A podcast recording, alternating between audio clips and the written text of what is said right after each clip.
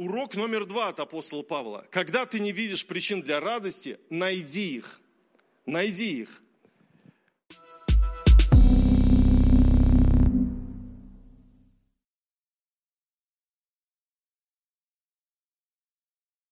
Друзья, в любом случае, всегда мы можем во всем находить позитив. Собственно, об этом и пойдет сегодня речь в моей проповеди. Я хочу сегодня проповедовать на тему причины для радости. Причины для радости. Э, на январские праздники нам посчастливилось э, семьей сходить на э, театральный такой спектакль, постановку от театра «Дилижанс», который здесь в Новом городе. Который называется «Полиана» по мотивам романа Бестеллера американской писательницы Элеонор Портер. И этот роман был опубликован в 1913 году и стал бестселлером. На самом деле книга Тополиана у нас э, лежит давным-давно дома – а когда еще София была в юношестве, то есть в отроческом возрасте, сейчас София уже 22 года, потом она перешла к Дане, а теперь Кристина читала эту книгу для Адель. Но вот здесь мы пошли, и как бы вот ради Адель, это же детский спектакль, это же детская книжка – но я был изумлен, во-первых, игрой актеров, и я почему-то вот сейчас вот рекламу делаю этому э, театру, но, но, но, но, но правда, сходите, э, это моя рекомендация, обязательно нужно посмотреть, они такие молодцы, так они играли, а вот эта э, девушка, которая играла Полиану, она просто изумительно исполняла свою роль. И и вы знаете, я после этого настолько загорелся всем, что я там увидел, потому что я понял, что роман-то, собственно, не детский, а он написан для разного возраста людей. И я принялся за чтение и прочитал эту книжку, потому что раньше не читал, потому что думаю, ну это же детская книжка. Это история о девочке, сироте, которая попала к такой вот сухой родственнице в чужой город – девочка-сирота, у нее умер папа, папа был пастором, умерла мама, и она осталась одна, ей 11 лет. И она приезжает к тете Поле. Тетя Поле была не рада, что Полиана приезжает к ней и теперь будет жить у нее. Она была настолько строгой, настолько она была черствой, что выделила чердак для того, чтобы э, Полиана жила в духоте и вот, вот в самых вот плохих условиях. Полиана же, девочка солнца, она научилась играть в игру, которую ее научил отец, игру в радость. Игра в радость заключалась в том, что во всем, что происходит в жизни, нужно находить радость, нужно найти что-то, что тебя будет радовать. И Полиана всегда вот с этим справлялась, всегда находила смысл, чему бы порадоваться.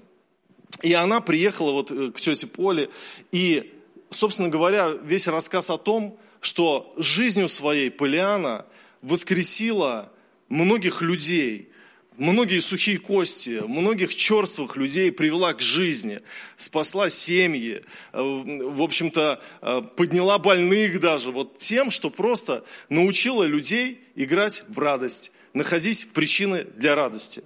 И история Полианы, она начинается с того, что когда-то, когда папа еще был жив, они жили бедно. И эм, Полиана мечтала получить в подарок куклу от благотворительного фонда. Это христианство, это как бы Америка, протестантизм и так далее. И она мечтала, что благотворительный фонд подарит ей куклу. И она ждала этого, молилась за это. Но благотворитель прислал вместо куклы маленькие костыли.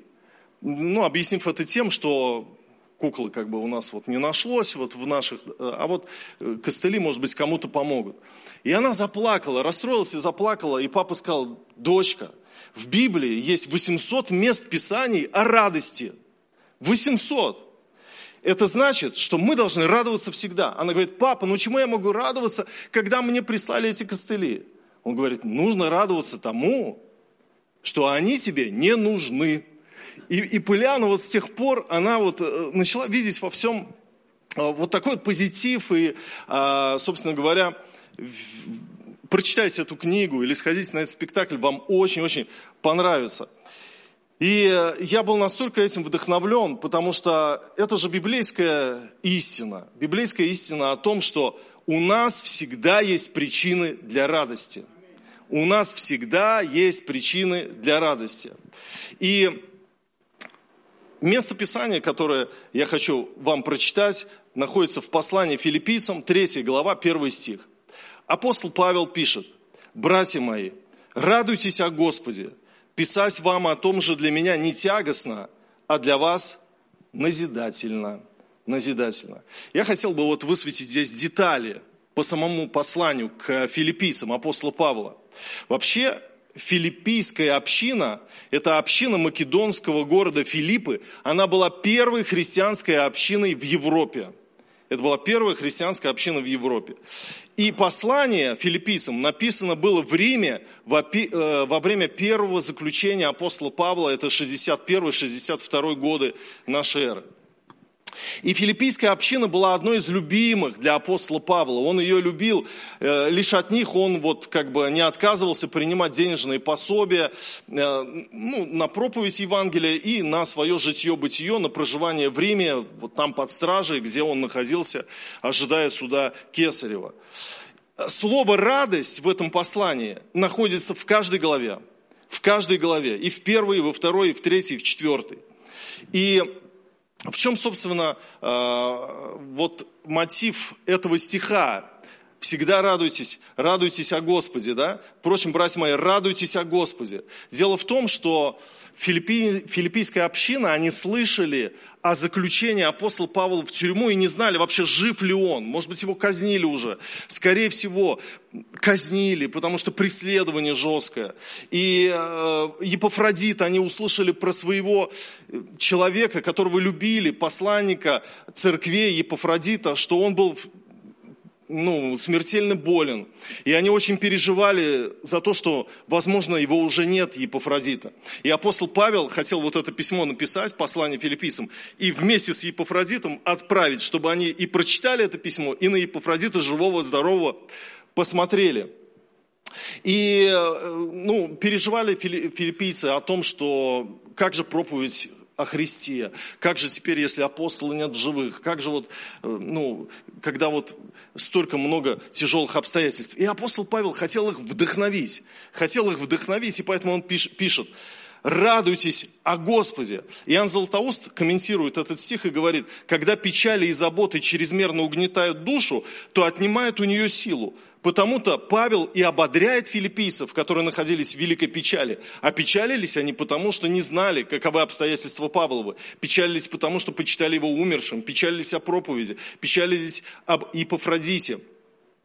И э, я, когда читал этот стих, я задал себе вопрос, а что значит «радуйтесь о Господе»? Ну, Кассиан переводит это, э, этот стих по-другому, «радуйтесь в Господе», но все равно, что значит «радуйтесь о Господе» или «радуйтесь в Господе», что это значит?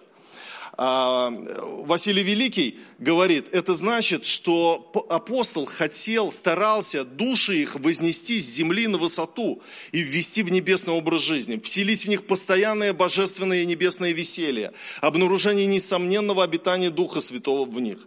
И вот здесь, знаете, когда я изучал этот стих, я понял, что здесь вообще от апостола Павла для нас есть несколько уроков о радости. Итак, уроки радости от апостола Павла. Урок радости Павла номер один. Когда ты не видишь причин для радости, вспомни, что у тебя есть Бог. Когда ты не видишь причин для радости, вспомни, что у тебя есть Бог. Ведь, вы знаете, Бог – это решение практически всего, не только экзистенциальных вопросов вечного там, существования, твоего пребывания на земле, смысла жизни, но в принципе всего. Я уверен в завтрашнем дне, например. Почему? Потому что я верю, что Бог благословит мой завтрашний день, я не выйду из-под Его контроля, я в Его надежных руках. Я не боюсь смерти. Почему? Потому что для меня смерть является приобретением, как и для апостола Павла. У меня есть смысл жизни. Я знаю, с чего все началось и чем всем все закончится. Меня ждут небеса и вечное блаженство. Это большая э, радость. Я не попаду в ад, потому что Бог спас меня. Не потому, что я такой хороший, а потому, что Бог спас меня. Бог мой Отец, и Он за меня. Вы знаете, это, может быть, вас уже и не радует, как бы, да, но, но это радость о Господе. А, Иисус мой ходатай, Он молится за меня. Поэтому, когда ты говоришь, за меня никто не молится, ты лжешь, неправда. Иисус молится за тебя. Господь помогает мне во всем. Он избавляет меня из трудных ситуаций и дает мне успех во всяком деле. У меня нет страха, потому что мне бояться нечего. Ангелы его всегда со мною и ночью, и днем. У меня от Бога есть великая судьба. Э, Бог через меня помогает другим, я его сосуд. У меня есть братья и сестры, общение, друзья, поддержка. Э, у меня есть власть над самим дьяволом, которую мне дал Иисус Христос, когда сказал, все даю вам власть наступать на змеи и скорпионов, на всю силу вражью, и ничто не повредит вам.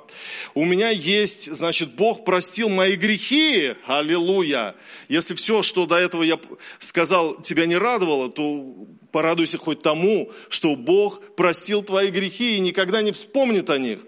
Бог занимается моим здоровьем, потому что Он мой целитель. Бог дает мне обеспечение, и я знаю, как мне поступать в разных жизненных ситуациях, потому что у меня есть Слово Божье. У меня есть Слово Божье.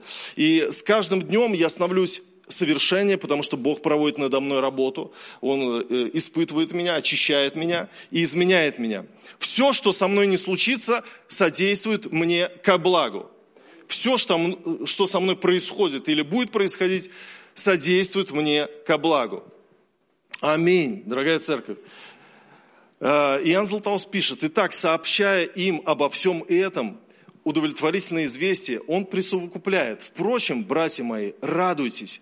Теперь говорит он, вы не имеете причин печалиться. Епофродит, о котором вы скорбели, с вами, с вами же и Тимофей, и я иду, и Евангелие преуспевают. Чего же не достает вам? Радуйтесь. Кроме того, чтобы радоваться о Господе, апостол Павел и Епофродита с письмом отправляет и говорит, друзья, вот есть еще такие причины для радости. Епофродит жив, я тоже жив, и я скоро из тюремного заключения освобожусь. И мы знаем, что апостол Павел потом освободили, что у него было еще четвертое миссионерское путешествие, и потом только вот он мученически закончил свою жизнь.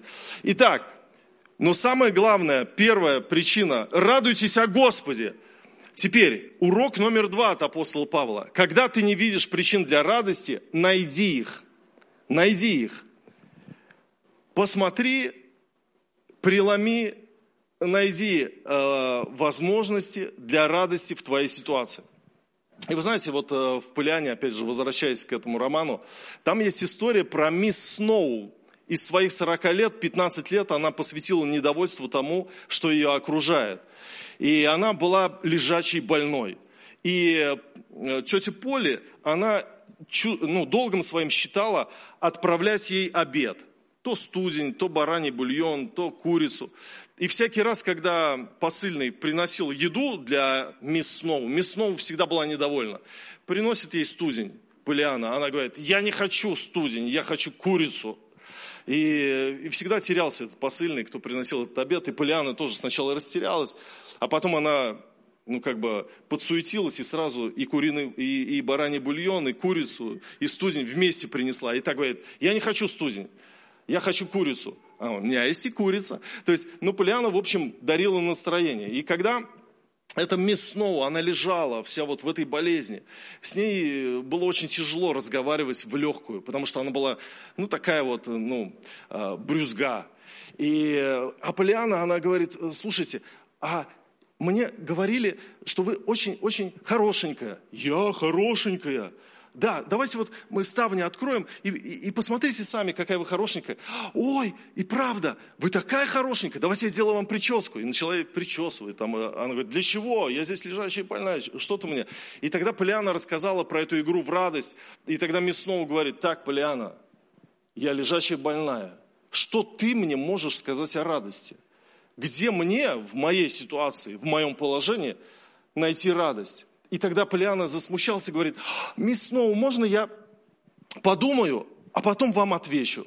Потом принесу ответ. И уже в следующий раз, через неделю, она приносит ей обед и говорит, мисс Сноу, а я нашла ответ на ваш вопрос. На какой вопрос? Ну, в чем может причина быть для радости у вас? Она говорит, и в чем? Ну, в том, что другие люди не болеют. Что? Сказал мисс Сноу. Но это ей помогло, мисс Сноу, потому что она всегда думала о себе и жалела себя, и свое существование, вот это жалкое. А тут вдруг Полиана ну, преломил ее взгляд, что есть еще другие люди вокруг нее, и нужно радоваться успеху других людей. Ведь это очень, очень важная такая психологическая мысль. Когда мы находимся в чем-то, в обременении каком-то, мы же думаем только о себе. Мы не думаем о других о том, что другим, может быть, от чего-то хорошо. Э, и вот здесь очень важно переносить эти акценты, когда ты в депрессии, может быть, когда ты ну, в трудных обстоятельствах. В общем, история такая, что мисс Сноу там поднялась, красавицей стала, и, в общем, терапевтически на, на нее в результате Полиана подействовала. И э, в Библии мы вообще находим два понятия радости. Первое – это дар радости, который Бог дает. В Исаии 61.3 написано, «Возвестить сетующим на Сионе, что им вместо пепла дастся украшение, вместо плача елей радости, вместо унылого духа славная одежда, и назовут их сильными правдою, насаждением Господа во, славе, во славу Его». Написано, что вместо плача Бог дает нам елей радости. Это просто подарок, это просто Он излил на нас, елей радости. Но Писание говорит еще об одном понятии о радости. Это плод радости. Галатам 5.22. Апостол Павел пишет, плод же духа, любовь, радость, мир, долготерпение, благость, милосердие, вера. То есть радость – это то, что вырастает. Это то, чему мы должны учиться. Это то, что должно произрастать в нашей жизни. Это не просто данность. Да, есть данность, есть семя радости в тебе, но его нужно культивировать, и за ним нужно как бы следить и смотреть, чтобы радость, она была в тебе, чтобы она росла в тебе. И Иоанн Златоуст опять же пишет, писать вам о том же для меня не тягостно, говорит апостол Павел, а для вас назидательно. И дальше Павел говорит, берегитесь псов. То есть очень серьезная дальше тема идет, да?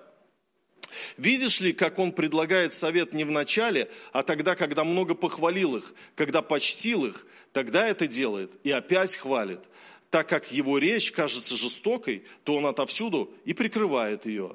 И вот здесь я вижу мысль о благотворном влиянии.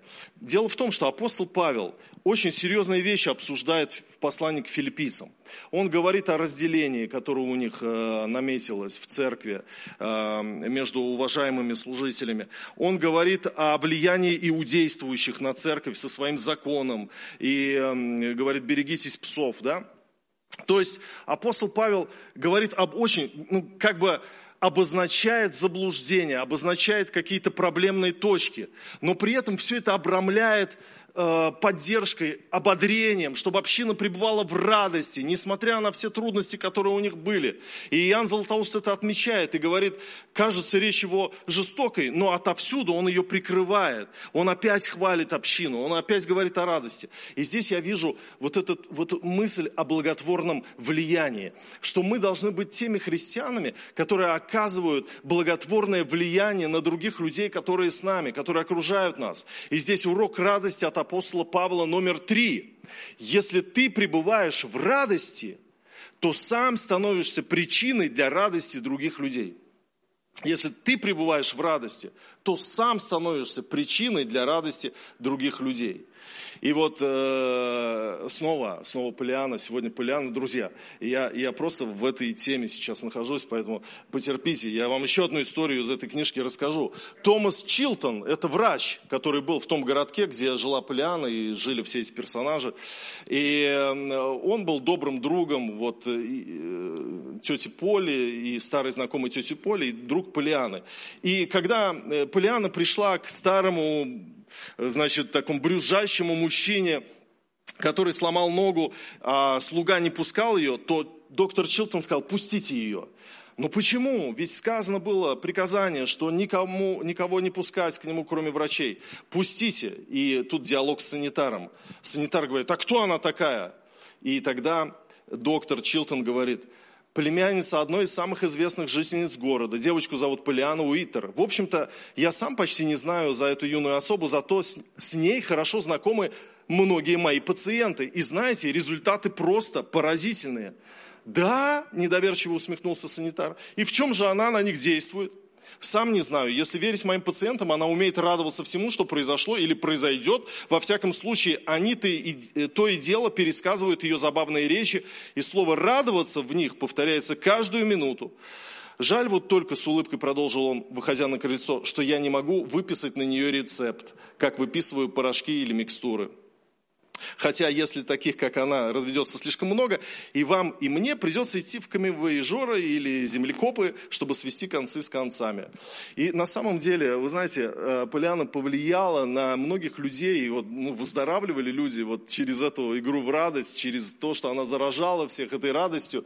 И эм, там одна тетушка говорит, мы с мужем так благодарны Поляне, так благодарны, теперь мы радуемся каждому покупателю в нашей кондитерской, и их сразу стало больше. И вы знаете, у людей появился какой-то успех, у людей появилась какая-то надежда. Они стали по-другому смотреть на вещи, которые их окружают. Ведь на самом деле, если жить в ропоте, в недовольстве, если жить в каком-то, а, в нелюбви к своему городу, в нелюбви к правительству, в нелюбви к всему, что нас окружает. Мы на самом деле создаем ад сами, своим мышлением, своими взглядами. Но если по-другому посмотреть и увидеть много позитивного, мы можем это увидеть, то э, вдруг, как окажется, ты живешь в другом мире. Ведь не внешние обстоятельства диктуют, в каком мире ты живешь, а внутренний твой мир. Потому что твой мозг, он генерирует миры, твое внутреннее мировосприятие, оно производит э, ту атмосферу, в которой ты живешь. Вот в твоей вселенной есть планеты, есть атмосфера, есть вот, вот пространство. И чем оно заполнено? Либо это вот э, э, пустой, такой вот Марс, где нет ничего живого, либо это Земля, на которой все цветет. Вы понимаете меня, о чем я говорю, да? Поэтому, друзья, нам нужно но обновляться в Господе. Нам нужно находить всегда ну, причины для того, чтобы радоваться, вдохновлять людей, оказывать на них благотворное воздействие. Ну, в нашей даже речи, когда мы о чем-то говорим, когда мы о чем-то рассуждаем, чтобы было меньше негатива, чтобы было больше чего-то положительного, о чем мы можем на самом деле порадоваться, восхититься Богом нашим, который благодетельствует нам, помогает. Я вообще увидел, знаете, в Писании увидел, что пророческий дух – это дух надежды. Это дух, вселяющий уверенность, вселяющий надежду. Э, даже вот, э, знаете, в этом, а, в «Братьях Карамазовых» там а, отца убили, и вот эта вся история детективная, кто убил, и, и, и Алеша. Алеша – человек Божий, духовный, из монастыря вышел, любит Господа. И он идет к брату своему Ивану Карамазову, встречается с ним и говорит, Иван, я хочу тебе от Бога кое-что сказать. Тут что? Он говорит, ты не убийца. Он говорит, что? О чем ты говоришь? Ну, то есть, там еще непонятно, кто убийца, а тут как бы, он говорит, просто знай, что ты в любом случае не убийца. Бог тебе это говорит. А ситуация в том, что Иван как бы косвенно и явился через вот этого а, своего э, э, э, лакея Смердяков, лакей Смердяков убил, но, но, но Иван как бы вот подстроил эту ситуацию, уехав из города и предоставив лакею, значит, волю на убийство отца. И, и, и вот это пророческое слово. Вы знаете, вот когда э, ты видишь человека в заблуждении, как, или как сказать, в грехе, то хочется внешне сразу осудить. Но Божьими глазами, когда ты смотришь на этого человека, как в романе «Идиот» у Достоевского, который увидел в этой Настасии Сергеевне, он увидел в ней святую женщину, ту, которую там Тоцкий и насиловал, и с ней, в общем-то, и разврат был, и все такое. И он единственный в ней видит святую женщину, пострадавшую, сколько душа ее выдержала страданий.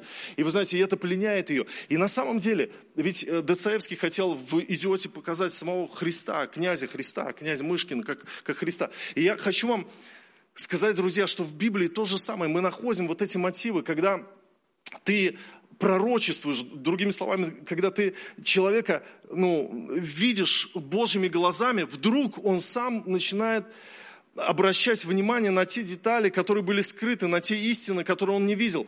И его жизнь преображается. Ты несешь этот мир Божьей любви в себе, и все вокруг тебя расцветает. Ты несешь в себе эту радость, и этой радостью заражаешь других людей. И это так здорово, так замечательно. И однажды вот Полиана, она попала в церковь, и в церкви ей дали возможность сказать ну, слово, пастор ей дал возможность. И она говорит, я расскажу вам историю. Я так рада, что пастор Форт разрешил мне рассказывать вам эту историю. Историю про одного мальчика. Его отец работал дровосеком и мать прачкой. Они вставали рано утром и поздно вечером возвращались домой, очень уставшие. Отец очень злился на мальчика, ругал, наказывал его, потому что тот целыми днями играл, тогда как дрова не, были не наколоты, а дом не убран.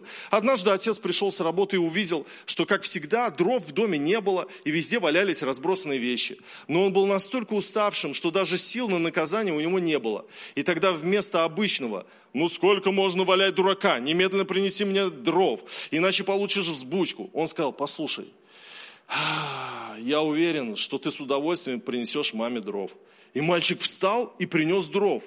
И Полиана говорит, почему такой неответственный мальчик, который только и знал раньше, что играть и безобразничать, вдруг совершил этот хороший поступок? Да потому что он на самом деле вовсе не такой. На самом деле он очень любил своих родителей и был бы рад им помочь, только родители этого не замечали. И я очень рада, что рассказываю вам эту историю, потому что я верю, нет, я знаю, что вы все очень хорошие и приветливые, просто вы не замечаете этого в себе и друг в друге. Вспомните, разве никто из вас не хотел взять бездомного котенка к себе домой, чтобы ухаживать и растить его, а когда не разрешали родители, всю ночь плакал в подушку? Разве никто из вас не помогал малышам, игравшим на улице, починить их игрушку. Вспомните, как хорошо вам было после того, как вы смотрели на этих счастливых детей и радовались за них. А помните, как вам дали в магазине в сдаче на несколько центов больше, и вы, хотя вам очень хотелось их оставить, все же вернули их. Вспомните, как вам было приятно, когда вы просто так помыли церковь, и мистер Форд улыбался и благодарил вас. Посмотрите на себя, вы такие замечательные. Я так рада, что теперь мы будем с вами учиться вместе, вместе радоваться, играть, слушать мистера Форда. Я так рада, что вы такие замечательные. Я так благодарен вам за это. И вам, мистер Форд, тоже. Вы самый лучший священник здесь. Я прям даже и не знаю, чтобы мы без вас делали. Да и вообще, в этом городе так много замечательных, интересных людей, и я так люблю этот город. Вот, вот и история, которую я хотел вам рассказать. И, и вы знаете, и вот и хочется, чтобы вот Полиана нас вот всех заразил этой радостью. Хочется, чтобы апостол Павел докричался до нас. В каждой главе он говорит, радуйтесь, радуйтесь, несмотря ни на что. Омикрон надвигается, радуйтесь. Радуйтесь тому, что он не такой заразный. Радуйтесь, что мы просто прочихаемся и пройдем этот этап. Что никто не умрет, что Господь сохранит жизнь каждого из нас. Просто радуйтесь за каждый день в жизни. Радуйтесь, что вы сегодня проснулись, почистили зубы, у вас есть возможность дышать, возможность благодарить Бога, возможность прийти на служение или смотреть служение служения. Давайте будем радоваться любому моменту. А если ты не находишь в чем-то радости, научись играть в игру радость. Найди радость, найди радость, найди в чем тебе порадоваться. Давайте поднимемся.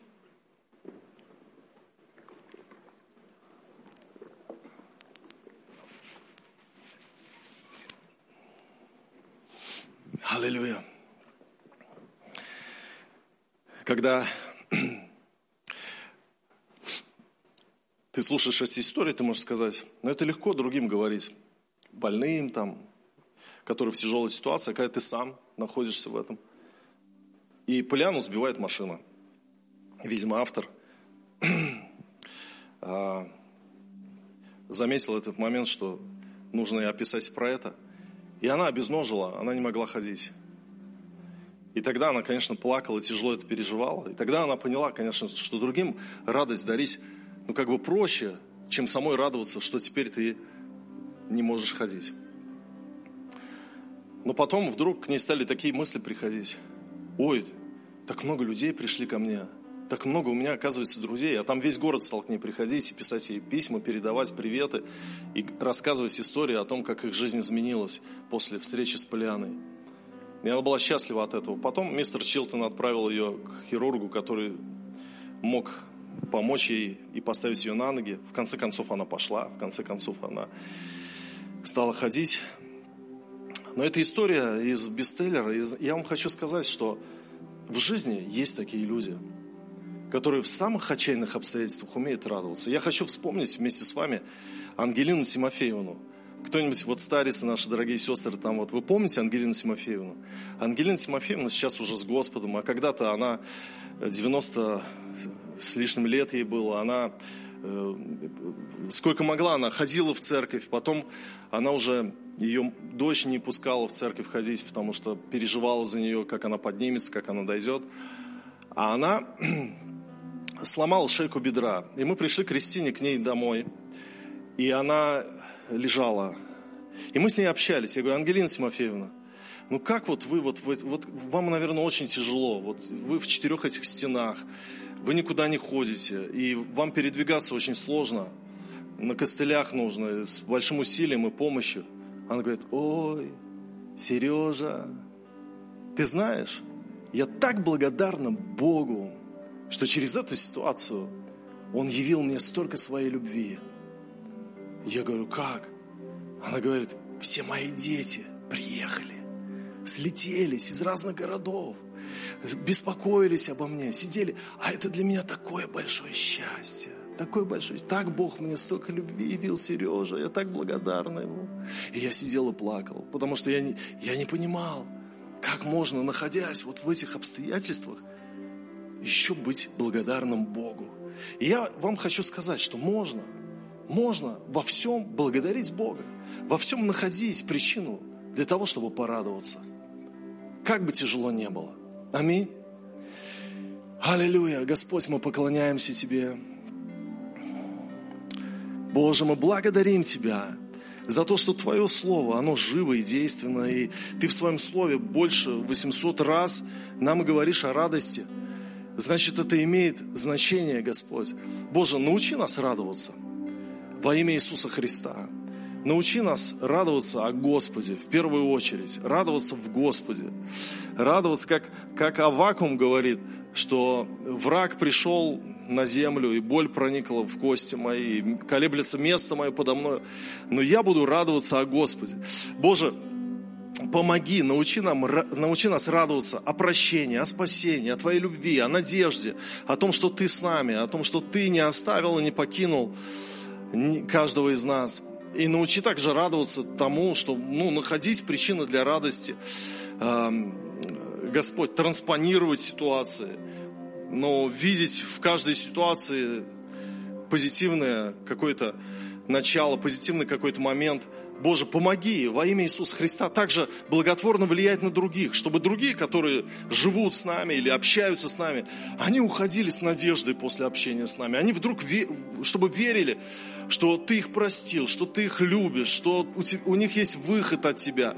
Чтобы, Господь, у нас вот это вот пророческое слово было в устах, в сердце, для каждого человека, Господь, вдохновение, не удручение, не какой-то э, прогноз плохого конца, но Господь наоборот, окрыление, воодушевление, Господь, потому что это Твой характер, это есть в Тебе, Ты всегда давал надежду, и Ты есть Бог надежды, Господь, Ты есть Бог светлого конца, э, Ты есть Бог светлого окончания, Ты есть Бог, выводящий нас на простор из всякой несвободы, и мы благодарим Тебя, Господь. Мы стоим сейчас здесь, и у каждого из нас есть своя борьба, есть свои испытания.